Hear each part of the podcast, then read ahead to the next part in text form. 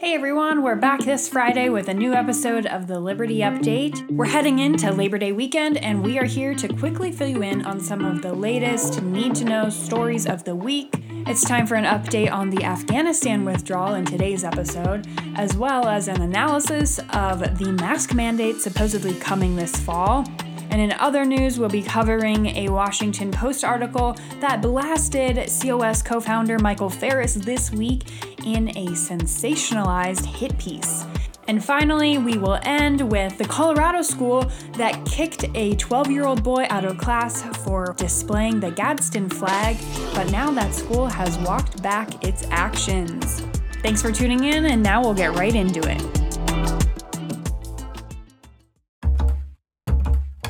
So this week we have a breaking report and update about the Afghanistan withdrawal from twenty twenty-one. But first of all, I just want to say, did anyone expect America to have, did any of our listeners expect America to have a senior advisor to the Secretary of Defense for Climate?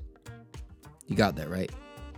Or, here's another one, a Deputy Assistant Secretary of Defense for Environment and Energy Resilience.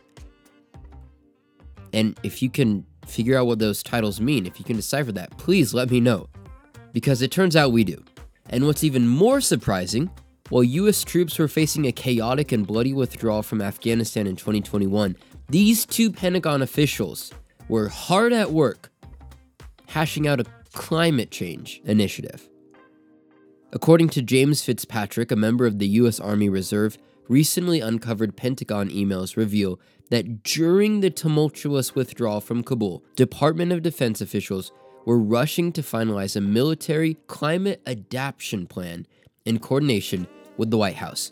This is what they were doing, redefining the military's climate adaptation plan as we are undergoing a ridiculous withdrawal, a, a botched withdrawal from Afghanistan.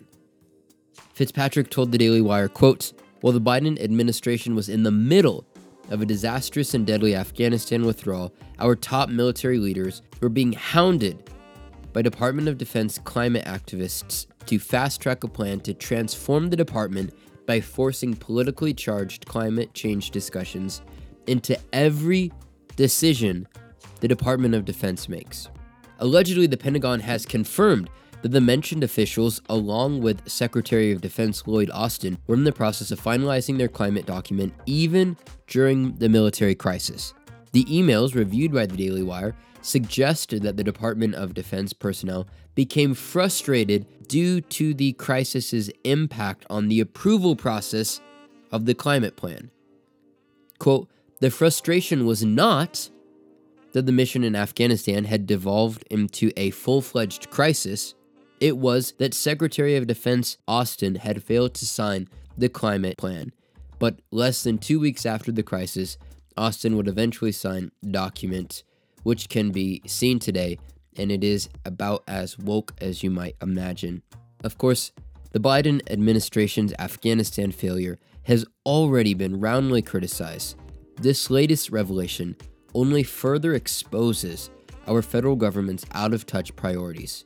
Even as our troops bled and died on foreign soil because of Biden's incompetence, the Department of Defense seemed more preoccupied with addressing the national security risk posed by climate change, which is an actual line from the document that they were working on during those tumultuous days. How sick, how truly, truly sick. And if you've had enough of the gross disregard for the American people, I would encourage you to go to convention of states dot com today, read this story on the blog, learn more there, and sign the petition. And together, let's use the Constitution to rein in the federal government.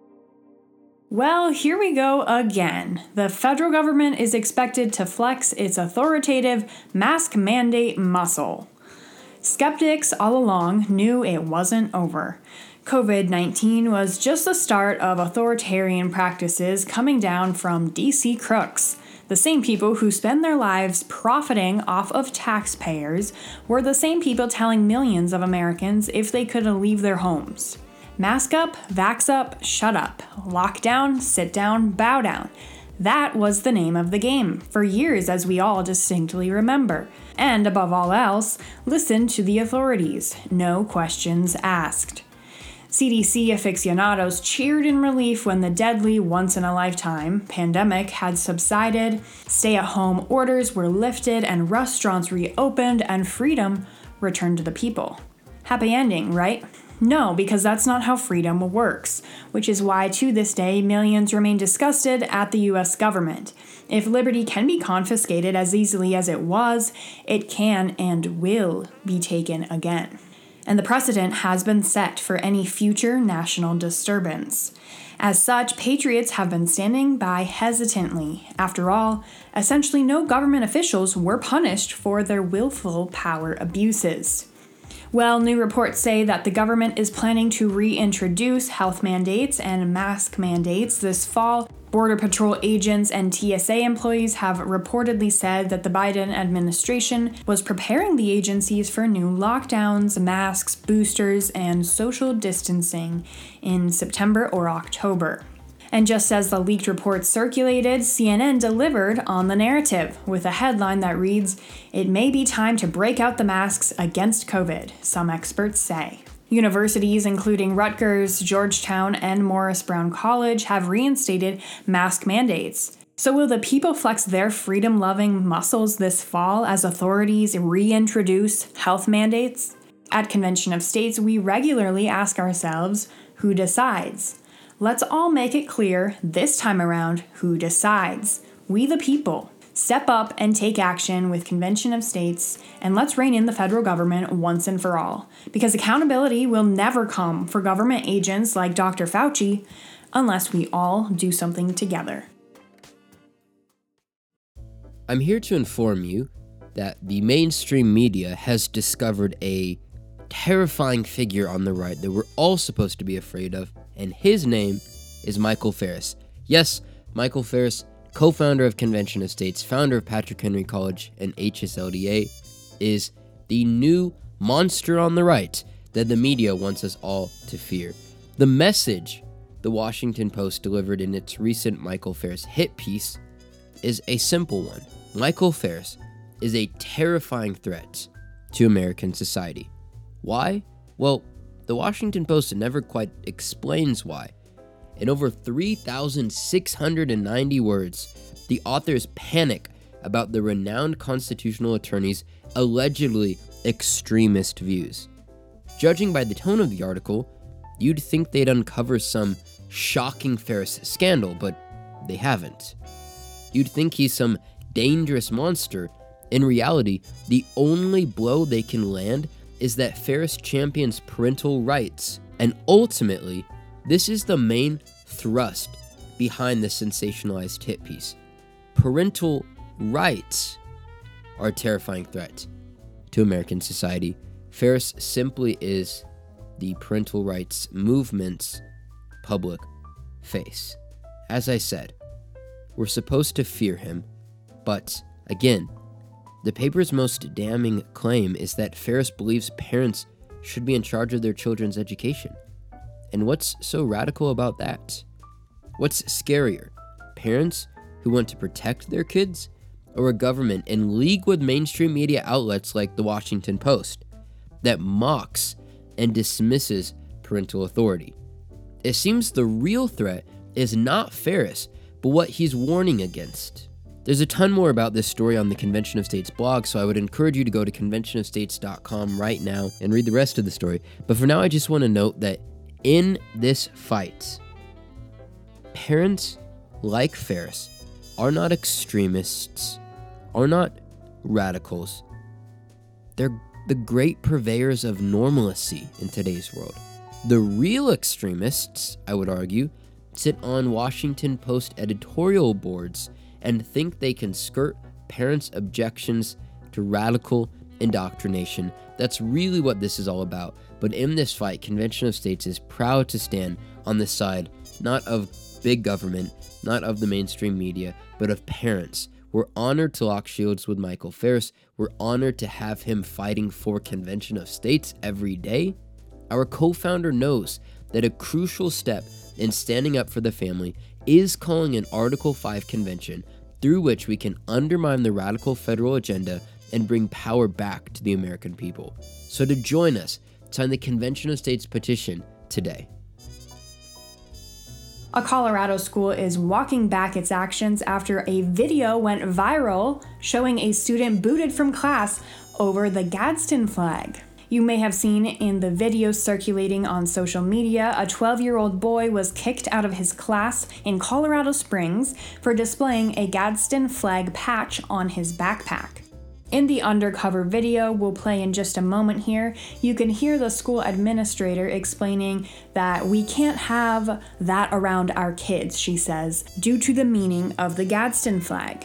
However, as you listen to the video, remember this is the Don't Tread on Me banner with the coiled rattlesnake, and the true meaning behind the flag surrounds the Revolutionary War.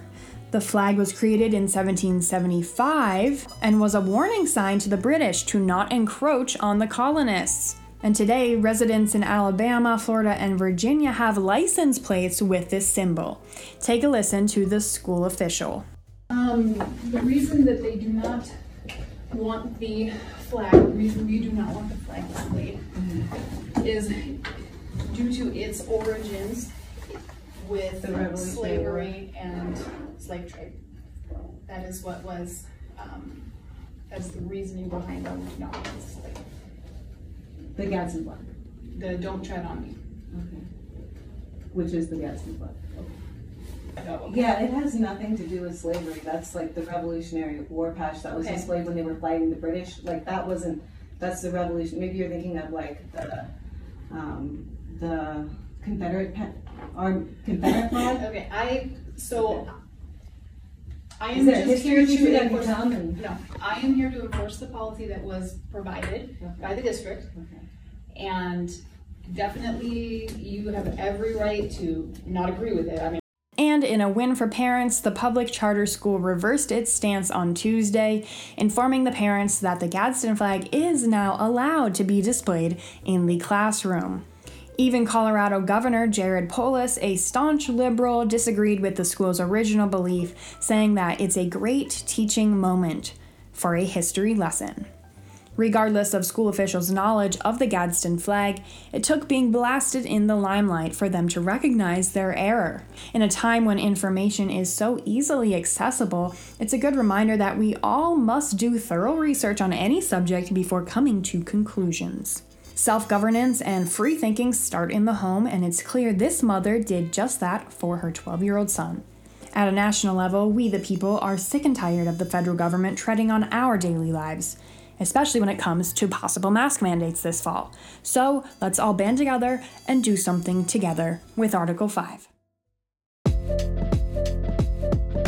And that's a wrap on today's show. Thank you guys so much again for joining us, and thank you for an incredible month of August. August really was an exciting time for Convention of States as we celebrated ten years of grassroots activism and as we watched Convention of States Foundation's simulated Article five convention in the first week of August. Definitely a super exciting month, and we're excited for what September holds. Wishing you guys a blessed Labor Day. Thank you guys so much for all you do to make Convention of States the solution as big as the problem. It's because of you and your support, and we can't thank you enough. God bless you guys.